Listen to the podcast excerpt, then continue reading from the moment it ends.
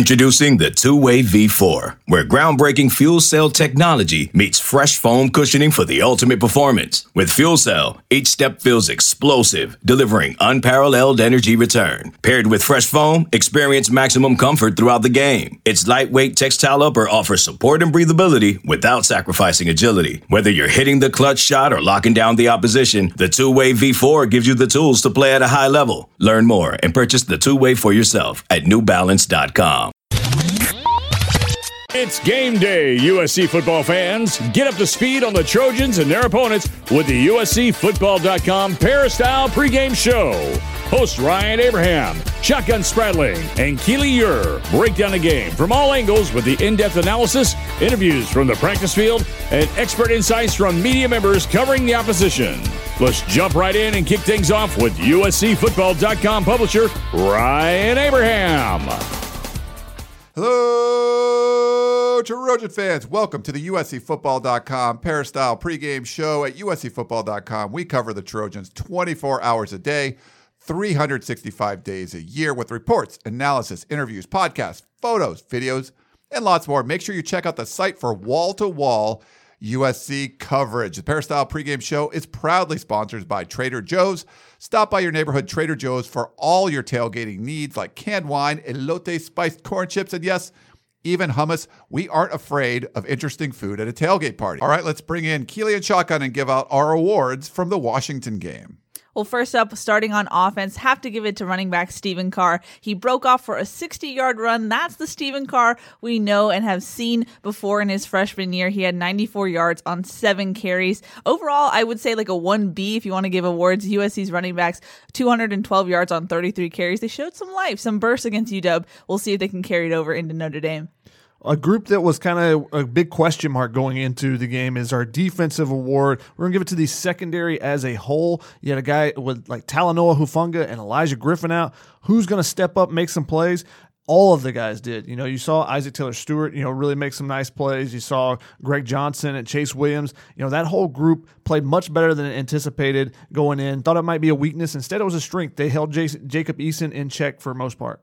Yeah, that's a little cheating, Shotgun. I'm going to let it slide because Jacob Eason did only throw for 180 yards and it was a decimated secondary. They played really well. You know, another guy who played well, our defensive, it's well, this is our lineman award, but it's been the defensive lineman three times. It's been Jay Tufele. He's got a sack, two tackles for loss. He won it against Utah. He won it against BYU. We're going to give it to him again against Washington. Absolute beast in the middle of that line. Not only did he take up blockers, but he actually gets out there and makes plays. So Jay Tufele doing a great job for USC in that front four. Now, for our special teams award, we have to give it to the punter, Ben Griffiths. You know, he's been up and down the season. That was kind of indicative in the UW game. His first punt was his worst of the season, but he bounced back, got back on his feet. He had a 50 yard, a 54 yard punt and got his average up to 41 yards. So he's he's working on it. He's getting better. We've seen some good punts in practice, and hopefully that transfers over into games. We're starting to see a little of that Ben Griffiths we saw in practice and fall camp. So we'll see if he can keep that going. They're going to need him against Notre Dame. Lighting the torch, our award for best play of the game. We're going to combine a couple, and it's going to go to true freshman Max Williams, who had a hamstring injury, obviously had that knee surgery last year, gets his first start in place of Greg Johnson, who missed the first quarter by violation of team rules. We saw Max Williams get in there and get a sack of Jacob Eason, then force a fumble down near the goal line that Washington did jump on for a touchdown, but it was a great play by Max Williams. So getting his first start out there, we hadn't seen him in a USC uniform in game action, and he really made an impact playing those first 15 minutes for USC. And don't be surprised you see him continue to get a little bit more action. He's a guy that the coaches really like. Let's look at something the coaches don't like and something we didn't really like the head scratcher why you Keely talked about how well the run game was working. Why did you not go to the run a little bit earlier? Washington mm. was showing a lot of five men box in the box, you know, giving you a look that says run the ball, run the ball. Instead, nine of the first 13 plays were dropbacks, including a sack that set up Washington for with great field position and an interception. You know, they had 13, I mean they had 31 total yards in that thir- those 13 plays and you know, when they finally decided to run the ball, things began to change. They had a 15 yard run on the final play of the first quarter, and then things started to open up for the offense. And now for the fixer upper of the week, I think it goes without saying turnovers. USC has to clean that area up. It was another three interception game for a USC quarterback, and it's just hard to win the game when you turn over the ball that many times. But that actually leads us perfectly into matchups to watch against Notre Dame. Turnovers are going to be key in this game. Notre Dame is actually one of the best in the country in turnover margin, and USC is one of the worst. Ooh. The Irish are number two in the nation in turnover margin and are tied for third with 13 or 14 turnovers forced. But on the other hand, the Trojans are 122nd in the nation in turnover margin and have 13 turnovers on the season already. There's only 130 teams in the FBS, so that's not good when you're not, anywhere not close to that number. Not ideal. So USC's two losses, three interceptions were thrown. Obviously, that can't happen with Kedon Slovis in this one. He's going to get the start. His first start against BYU, you know, three picks. We talked to Graham Harrell about that, and he's not concerned about the environment. It's not too big for Kedon Slovis. He says, you know, chalks it up to a freshman having a bad day. Well, he's not going to be able to have a bad day if USC wants to win uh, in South Bend. Kedon Slovis versus that Notre Dame crowd. We didn't hear any crowd noise pumped in this week during practice, but you're going to hear it in Notre Dame Stadium. Will Kedon Slovis be able to step up and zone that noise out, be able to just go out there and play ball and get the calls right and everything. We'll see with Kedon Slovis, but it's going to be tough with that really rowdy Notre Dame crowd. And that kind of leads me, us into our last matchup the communication on the offensive line. Can the offensive tackles hear what is going on in the interior? Are they going to get all the calls right? Because our last matchup to look at is those tackles. You know, Austin Jackson on one side, Drew Richmond on the other, facing off against some senior defensive ends, some talented guys in Notre Dame. Julian Okwara has four sacks already. Khalid Kareem has two and a half sacks. They also have two more senior defensive ends.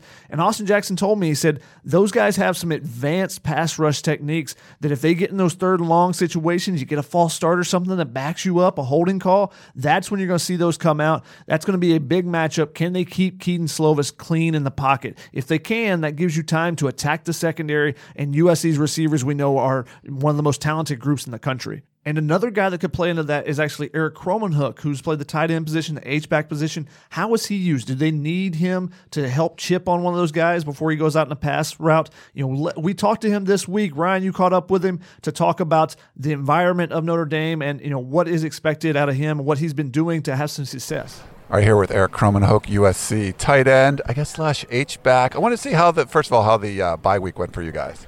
Good. Uh, yeah, I think just uh, getting healthy at some positions, um, and just just focusing on some things that we were uh, trying to work on throughout the the games that you might not have as much time to work on throughout the week, um, whether or not you're seeing going to see it in the game or not. So just um, tuning up some plays and just getting healthy all around. I think it was really good.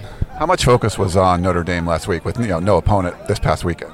Uh, I think there was a little bit, but mostly just focusing on ourselves and focusing on what we can get better at, and then towards the end of the week, maybe getting a little bit head start, but uh, mostly just on us and, and, trying to figure out what we need to do to get better.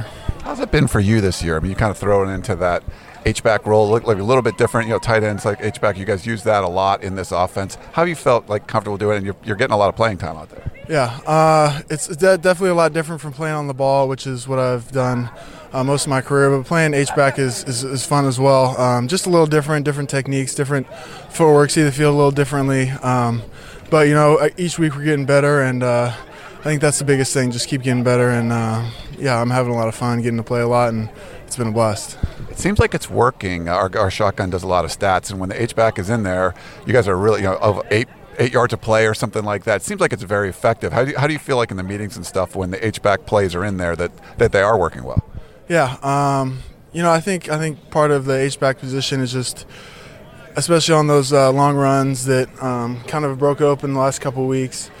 I think just, just getting on your man, and we're really learning how to um, play from the backfield and the techniques and stuff that it, that it takes to block those guys uh, in the secondary from the backfield. So I think as we even sharpen that up, uh, we'll get even more of those big plays. But yeah, it's definitely definitely good to um, have those big plays come when we're in the backfield, and uh, it's been a lot of fun.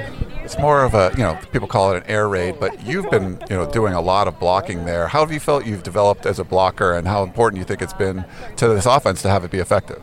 Yeah, uh, yeah, it is. It is an air raid, and we have great receivers, and we got great quarterbacks, and I think they're showcasing that. But um, we have really good running backs and a good offensive line too, and, um, and I think we've put up some good run numbers in a few games, and um, it is important to, to run the ball, and they're going to give us some fronts where we're going to have to run the ball if they're going to drop deep and play three man lines, and that's something we're going to have to do. And, um, you know, I think uh, playing in the backfield is a different skill set and something different that I've had to work on. And, um, yeah, it's been good to add that to your blocking arsenal, and being able to block on and off the ball is something I'll do forever. So, uh, yeah, it's been good. You must like catching passes. That's, you're, you're in there. You know, blocking's fun, but you get to catch a pass, everyone's on. You had that big, you know, the one big play early in the year. How you feel that's developed? That part of your game has developed this year. Yeah, um, I mean, just just throwing the ball every day for 20 minutes. We're getting a lot more passing work than we have in the past. Um, we're starting to incorporate the run work in there too. Um, I think it's just had a really good balance of run and pass work in practice, and I think Coach Harrell does a great job of not only teaching routes but teaching offense and spacing and defense and just all the things that come along with offense. Um, I think he's done a great job of just helping me and the rest of the tight ends out on spacing, where to get it uh, on your certain routes, and um, you know the places where you can catch the ball. It's Notre Dame week now, obviously a huge rival. What's it been like out here with everyone getting ready for you know what could be the biggest game of the year?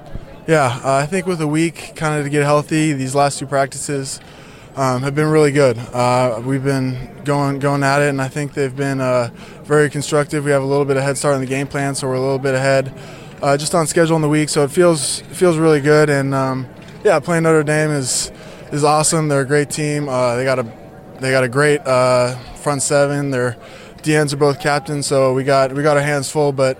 Uh, I think we'll be up to the challenge, and I think you know we've had a good week and a good head start to, to get ready for them. Thanks and good luck. Yeah, thank you.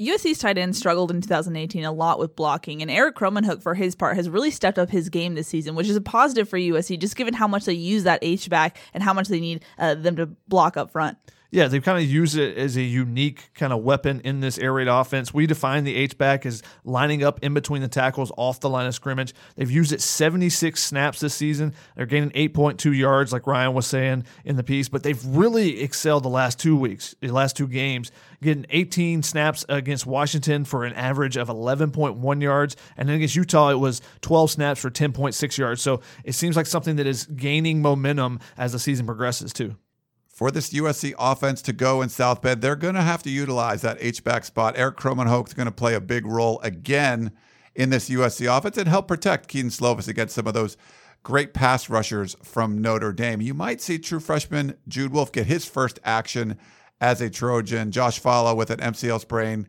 on a catch against Washington. He's out for this game. So we might see a little bit of the true freshman as well.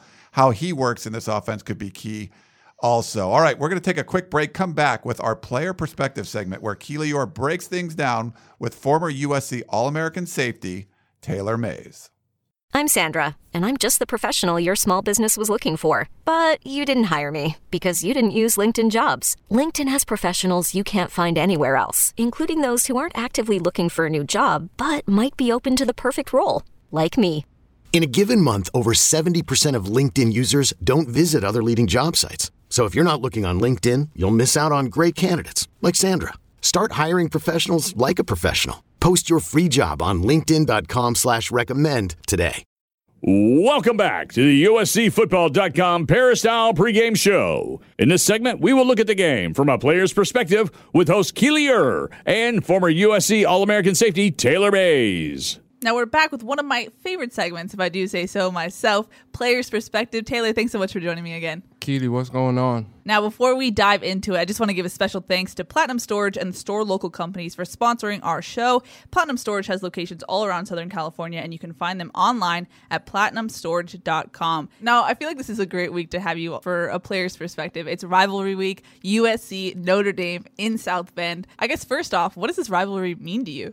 Well, I think it's the greatest rivalry in college football. Obviously, I'm biased, but if you look at it, it's the only rivalry game that's based off of geography. We're not neighbors, we don't share the same state, we're almost halfway across the country. And if you group both schools up, USC and Notre Dame, you got 20 plus national championships, you have 14 Heisman Trophy winners, you have hundreds of All Americans. This is statistically and historically the greatest rivalry in college football, in my opinion but I'm biased. What do I know? I mean, you do know a lot. That's why we have you on this segment. But as far as Notre Dame memories, does anything really stand out to you? Well, I'd say it like this I've always been a fan of college football. And uh, I remember being at home my senior year when in 2005, the Bush Push game, it was like probably the most electric college football game that I had ever seen. And for me to be able to play against Notre Dame four times, I just want to say we did beat Notre Dame four times when I was in school. But one of my I don't know if it's a great memory. I want to say one of the things that's kind of been instilled in the back of my mind is this play. My senior year, we were playing in South Bend. Jimmy Clausen was the quarterback. Uh, Golden Tate, he was he's still playing now. Great wide receiver. He ran a fade route down the defensive rights sideline, and I was playing middle of the field. I went and broke on the route, and I was kind of running from the middle third all the way to the right sideline. Ball was in the air. I went to go hit him. I kind of hit him, kind of missed. I rolled over and that little green man with the green suit, the leprechaun, was basically standing above me, jumping up and down, all in my face. And I was like, there's no way. He caught the ball. Anyway, it was a touchdown. All the memories that I have from playing against Notre Dame, that's the only one that keeps popping up in my head. That little green man standing on top of me and dancing in my face. And I can't get it out of my head.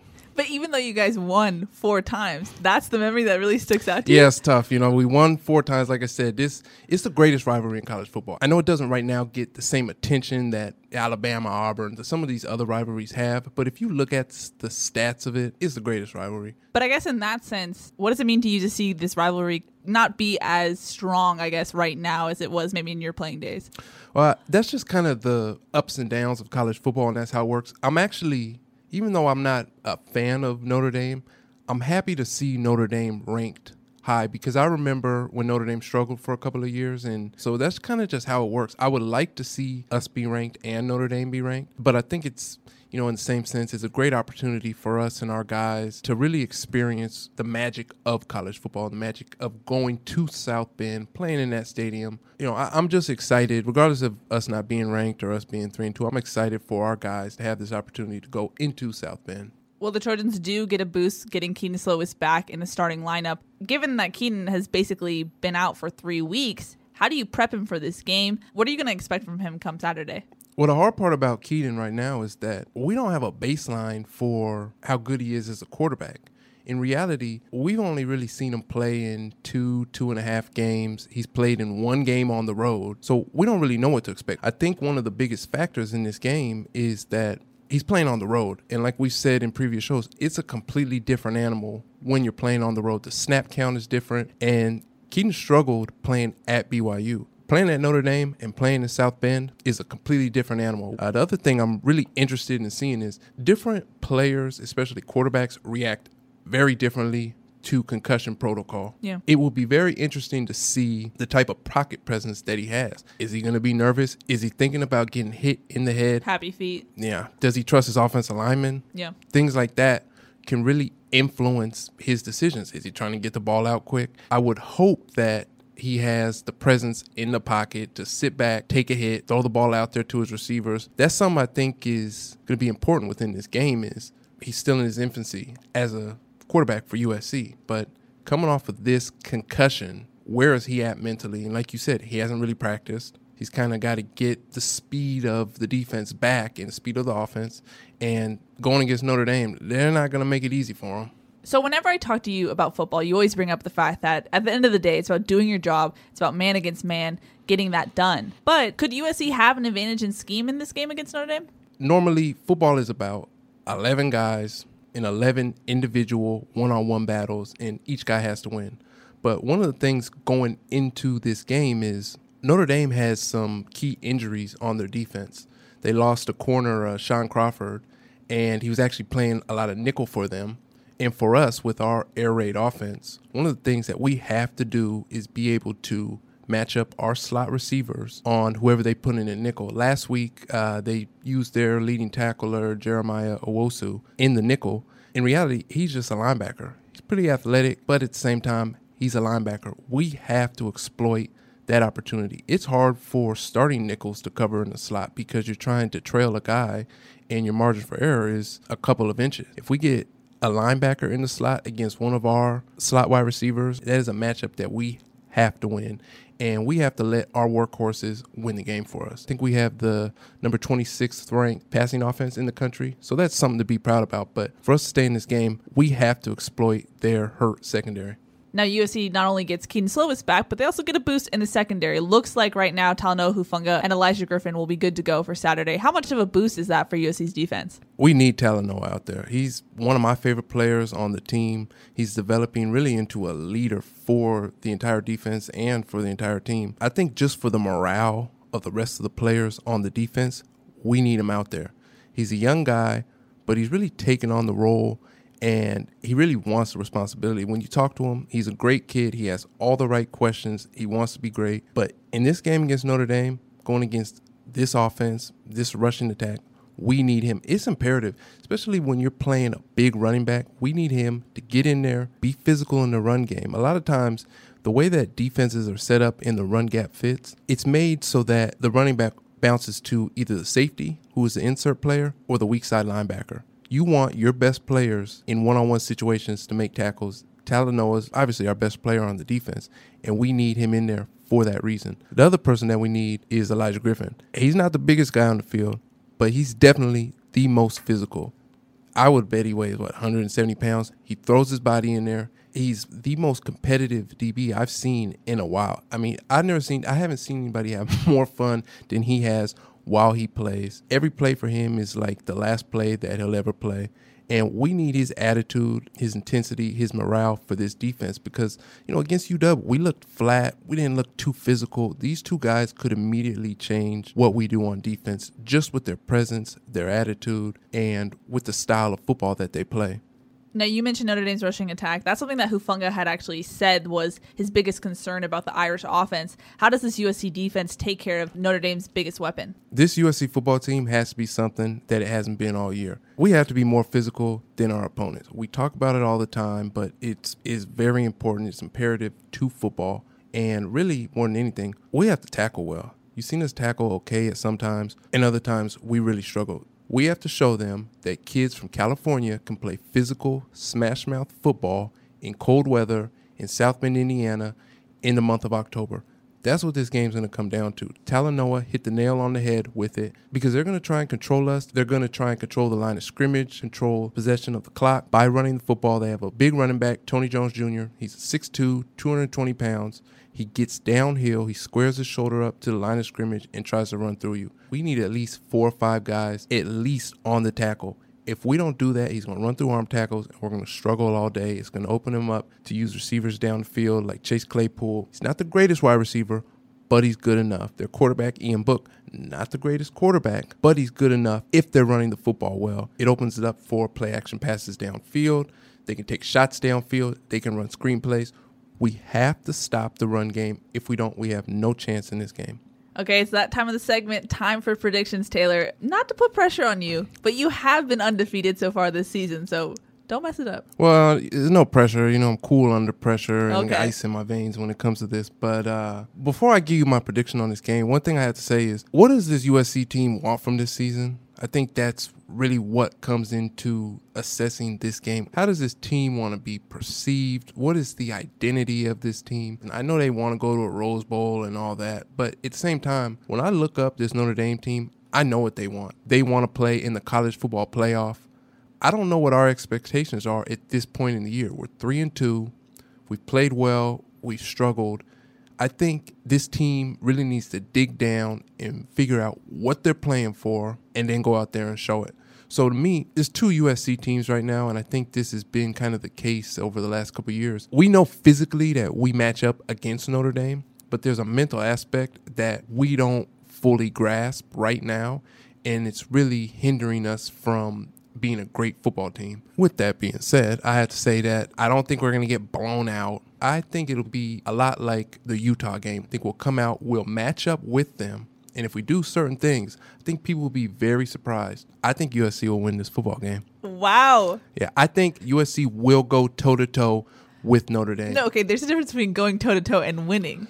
I think we can win this football game. But what do you think is going to happen? You can think whatever. Yeah, I what know. Do you think's okay, all right, all right. It just depends on what team shows up for us. So what team do you think is going to show up? The wartime warrior USC team will show up on Saturday. So you're going for an upset. I'm going for an upset, but to me, I don't call it an upset because hey, we're USC, and I think that's the mentality that our players on the team have to have. Now I said I have no reason to doubt you. You are undefeated, so Yeah. we'll see. You're putting that on the line this I'm week. putting but a I lot like of that out there. You know, I gotta, Bold. I gotta take a shot sometimes. I gotta show my loyalty to my school. Shoot your shot. I respect know. it. Alrighty, Taylor. Thanks so much for coming on. Hopefully, it's not an airball shot.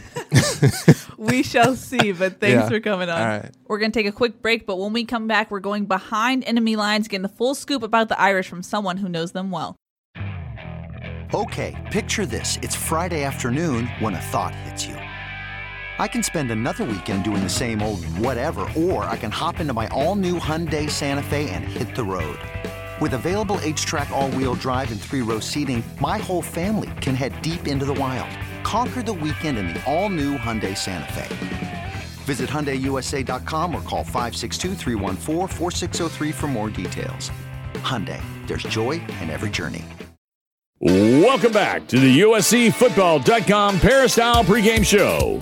In this segment, host Ryan Abraham will go behind enemy lines and get insight on the game from USC's opponent's point of view. Before we get to our guests, I'd like to thank Trader Joe's for their sponsorship of the USCFootball.com Peristyle pregame show. The next time you visit the USC campus, check out Trader Joe's at the USC Village, where you'll find food and drink from the everyday to the oddly interesting, all at amazing prices. You can't miss the store. It's the big red brick building. All right, let's bring in our guest here on Behind Enemy Lines, Tim O'Malley. Follow him on Twitter at Tim O'Malley ND. He's a reporter and writer for IrishIllustrated.com here on the 24 7 Sports Network. We're going to preview USC and Notre Dame with Tim. Thanks for joining us, man. How are you doing? Hey, thanks, Brian. Good to be back. Let's start on the offensive side of the ball. Uh, no quarterback, uh, you know, controversy or no quarterback battle this year. I think it was the first time in a while for Brian Kelly.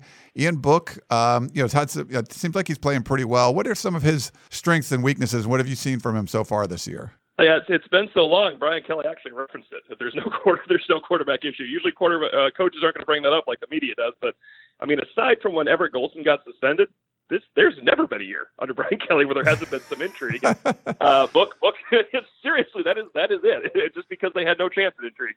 But uh, yeah, Book has had a good year. It's it, it's statistically great. Uh, spent a lot of it was against New Mexico and Bowling Green for the gaudy stats. Uh, I thought he played well. I'm sure most people, if they see Notre Dame play this year, was against Georgia.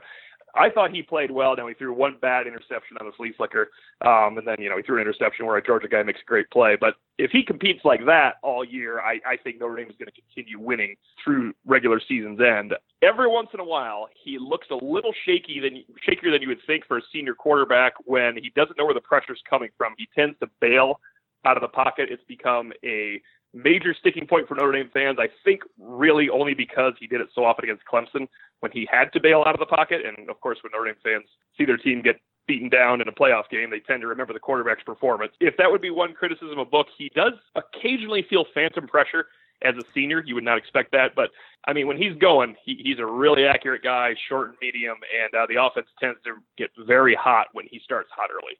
Yeah, Clemson defensive line, that wasn't phantom pressure. That was real pressure. because they're No, there was nothing. That, that was real pressure. He wasn't going anywhere. If he stayed in the pocket, it would not have worked out either. So there was no. I, I, I gave him a pass on that one. I don't think that was all his fault. Yeah. Um, so we, one of the weird stats is that that Notre Dame doesn't actually run a whole lot of plays. I think it's like sixty-two point four.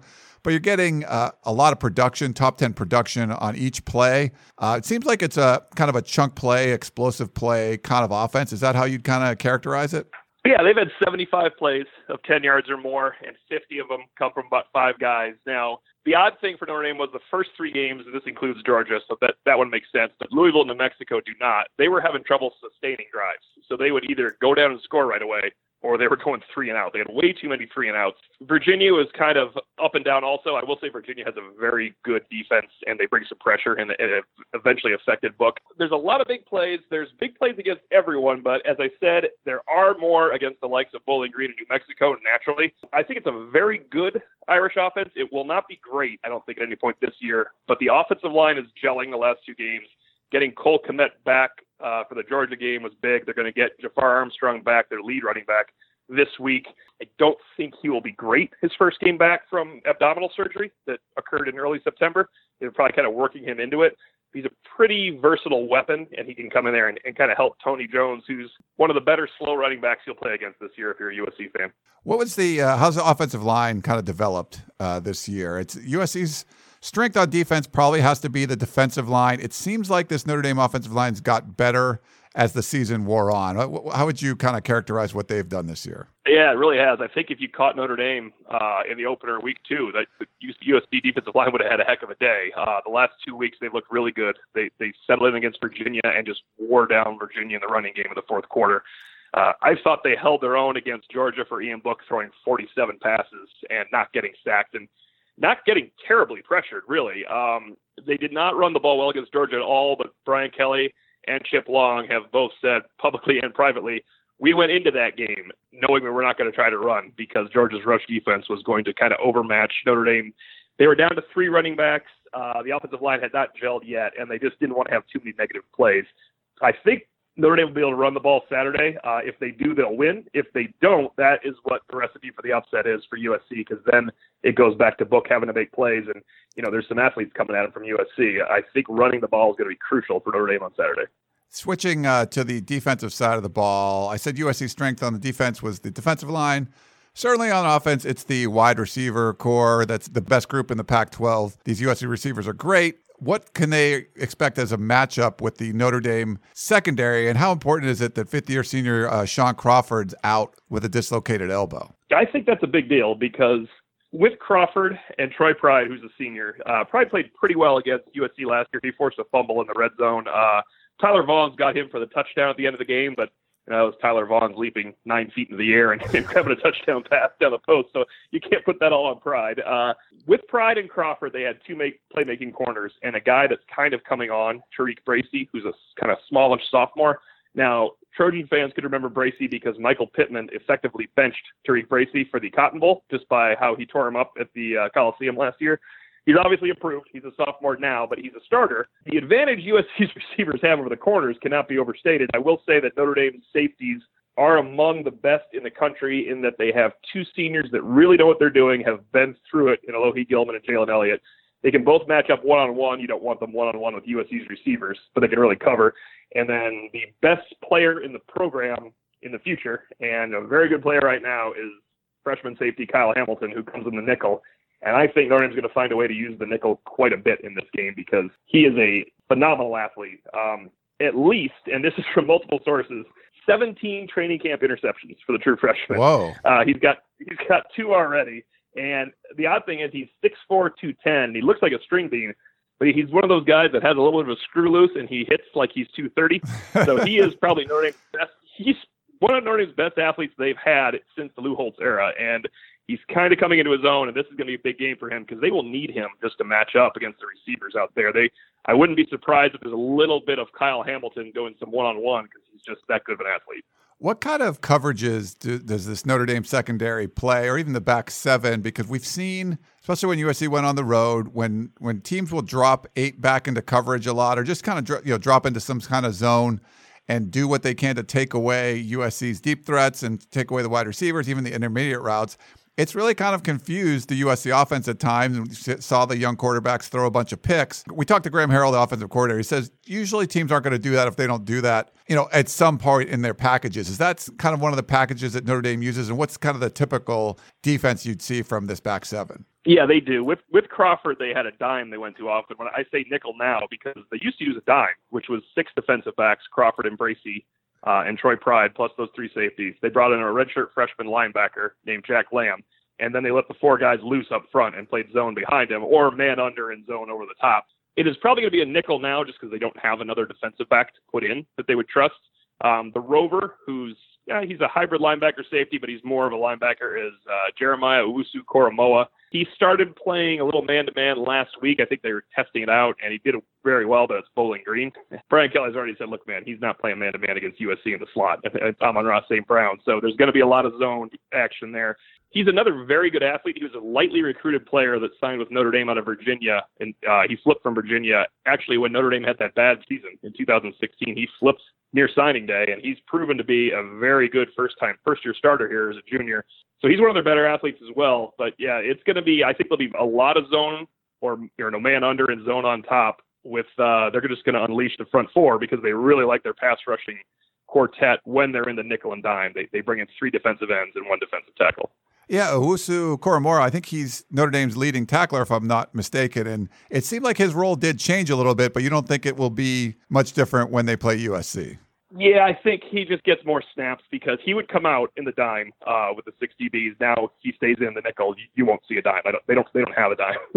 they, don't, trust their other quarterbacks. So there, there, there probably won't be a dime against USC. They definitely don't trust them against USC's receivers. So he'll be on the field a lot. I mean, he'll he'll tackling is going to be important because he's going to if he is matched up in the slot, and even though you have you know help over the top, he's still going to play a little bit of one on one. So tackling will be key for him. He's a very good athlete, good tackler this year. Um, obviously, Amon-Ra St. Brown in space is a problem for him, but uh, I think the the goal for Notre Dame is just to unleash those defensive ends in, in certain long situations. And with with seven guys back, they believe that Julian Okwara. Uh, Khalid Kareem, especially the, that pair can get there. Uh, Daelin Hayes, the former USC commit, is out for the season. His replacement is a senior, Jamir Jones, who was going to redshirt as a true senior. Um, but when Hayes went down, he came in and he he came in and kind of turned the Virginia game around with a strip sack touchdown, and he's he's been playing well since. Hayes is really coming along. I, I think it. I don't know if there's a drop off this year. There is in the future because they would have had Jamir Jones next year, and, and now they won't. But they their their depth at defensive end is the strength of the team, and you may have never heard a Notre Dame reporter say that in the years you've been covering USC, but that's really what it's become. Yeah, a couple senior captains, um, 45 tackles for loss. I mean, that's pretty crazy. Those numbers are crazy as far as like like what, like nine a game or something. It seems like there's a lot of play going on in the opponent's backfield. Yeah, and there's there's honestly there's a lot of stuff that zero one and two games too. They've they've that front has been better than we thought because the defensive tackles when they lost Jerry Tillery, we thought, well, you know, it's just a couple of guys now. Well, they have a good four man rotation inside, and, and they've been playing. I guess it's not above their heads anymore because it's five games, but they've played way better than we thought they would. You know, the early spring, every Notre Dame writer thought interior defensive line is the weakness because one guy was a true freshman.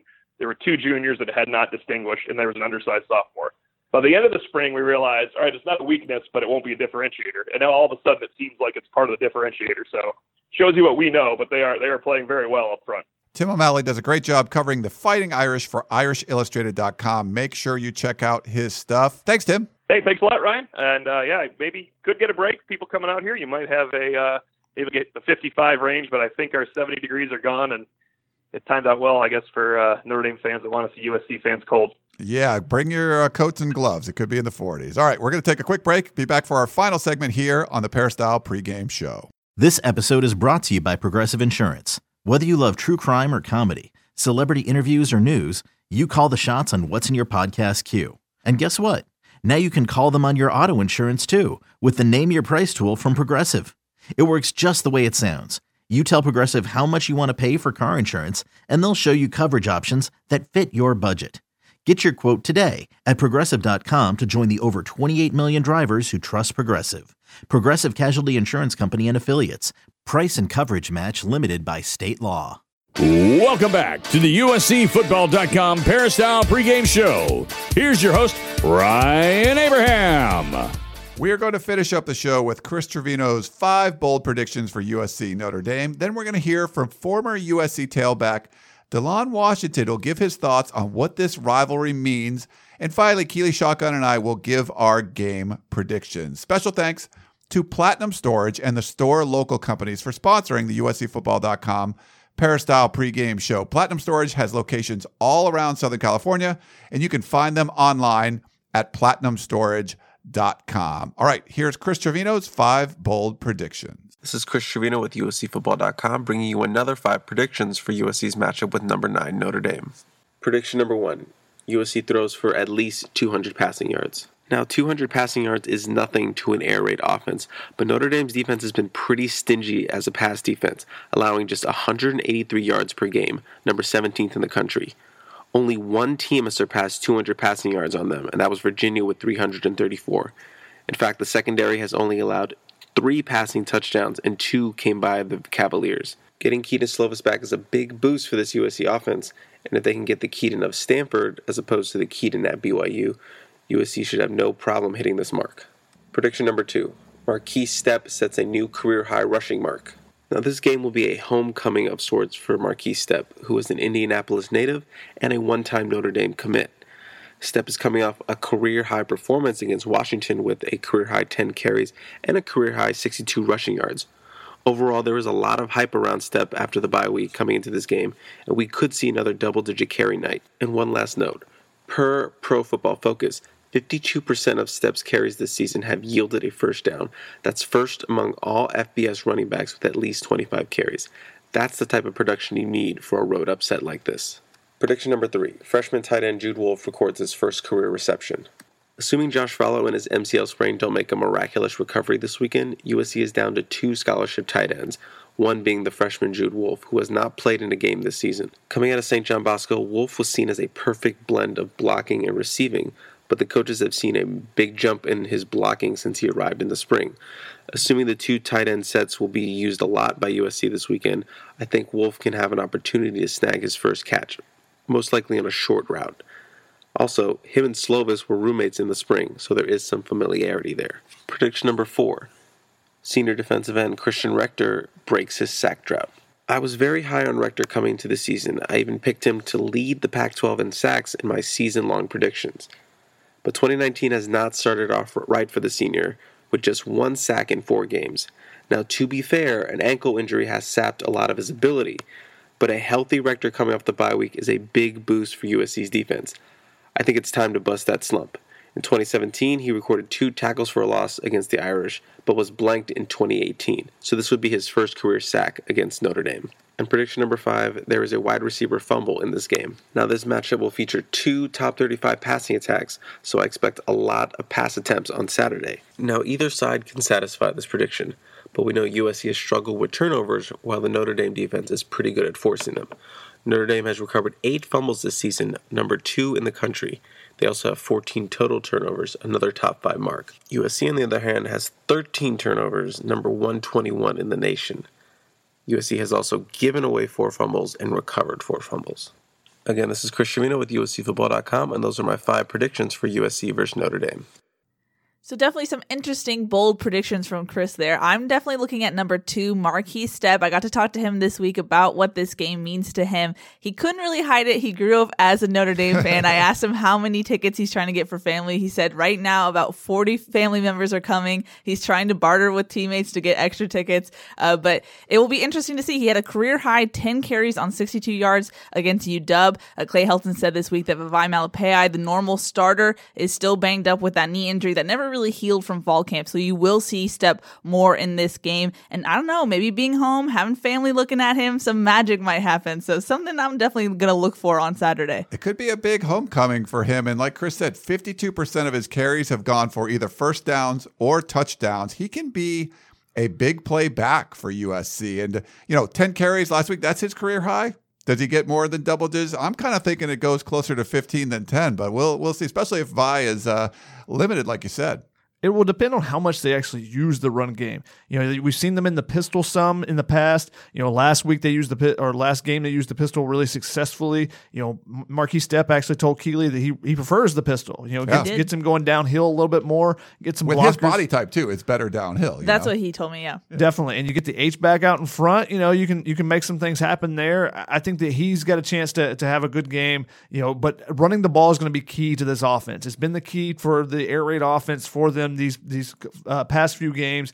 It's how they set the table, you know, against defenses trying to drop eight and do different things like that. So I, I think that that's going to be key. But when they do throw the ball, can they hold on to the ball? You know, you know Notre Dame being really good at stripping the ball. They've had a ton of turnovers this year. Part of it is they go in with the intent to strip the ball anytime you catch it. So the wide receiver fumbles that Chris talked about, that was an issue last year. You know, Michael Pittman Jr. and Amon-Ra St. Brown both had fumbles. You also had two plays where Tyler Vaughns and Michael Pittman were down and the ball came out then. They had to be reviewed. So four times the ball popped out from receivers. That's something Michael Pittman told me that they've been working on, you know, just making making sure to take uh, take good care of it. You know, they're going to be covering up the ball extra tight, especially around the the DBs. Alohi Gilman, the safety, has been really good at at creating uh, you know positive plays for the defense and with strips and different things like that. So that's one I'm really looking at. You know, you, it's a really interesting prediction from him, like a wide receiver fumble. That's just kind of random. It could be from either side.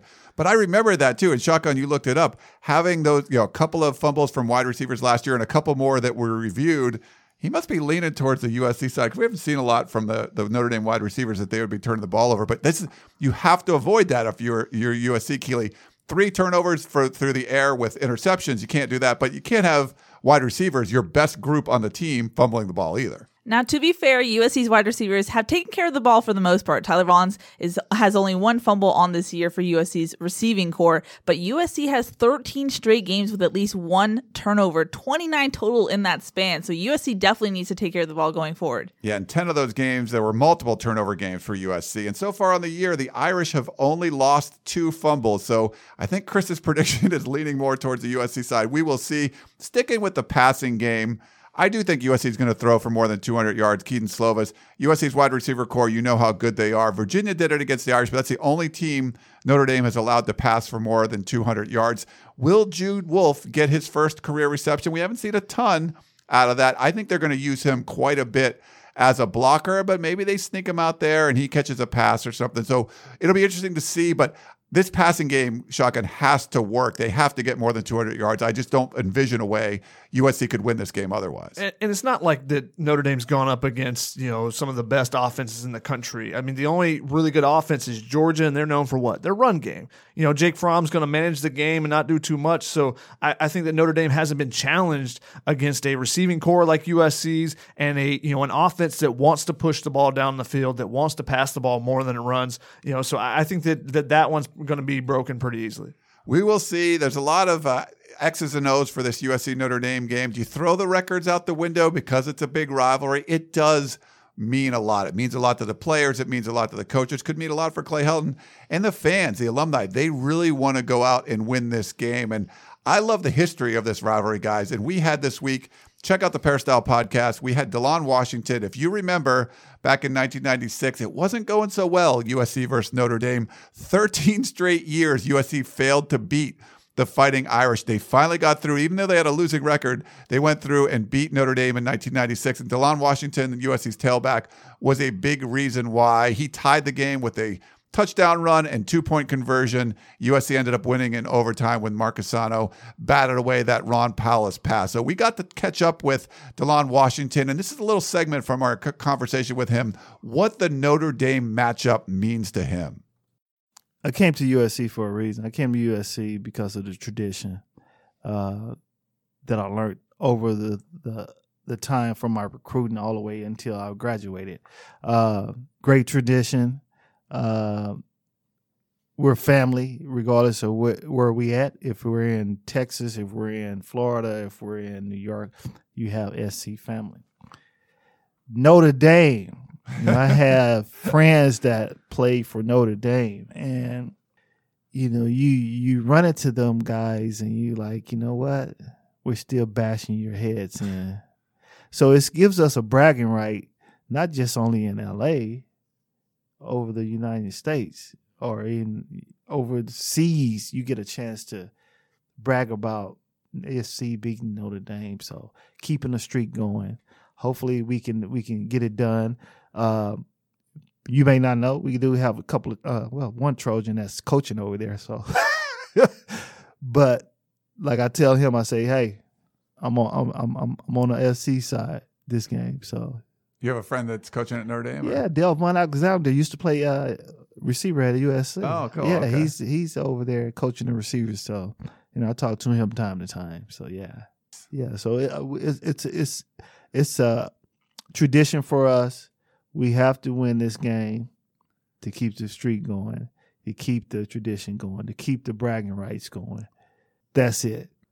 And DelVaughn Alexander coached up Equanimeous St. Brown. So it's not only probably the most unique rivalry in the country with USC and Notre Dame traveling across the way each year, but it's also a family rivalry for the St. Browns. And, you know, it's unique rivalry because a lot of these players get recruited by both of these schools. So you see people on both rosters that have some tendencies or ties to the coaches on the other side. So we'll see how it kind of plays out. It's always a unique one. For sure. Alrighty, guys, it's that time of the show. Predictions. Ryan, how do you think this one's going to go? Yeah, I've not been great with my predictions this year, but I feel like, you know, this is an 11 point spread. I think Notre Dame's going to cover. USC didn't have a really great trip to South Bend two years ago with Kedon Slovis. I like that he's coming back. I think it's going to help USC, but I think the Irish are going to take care of business 35 21. The rule is always just bet against USC in the spread, right? You know, never take USC. But for some reason, I'm thinking this is going to be a close one. You know, it, like I said, it's a unique and it's a weird rivalry too. When you, you least expect it is when something,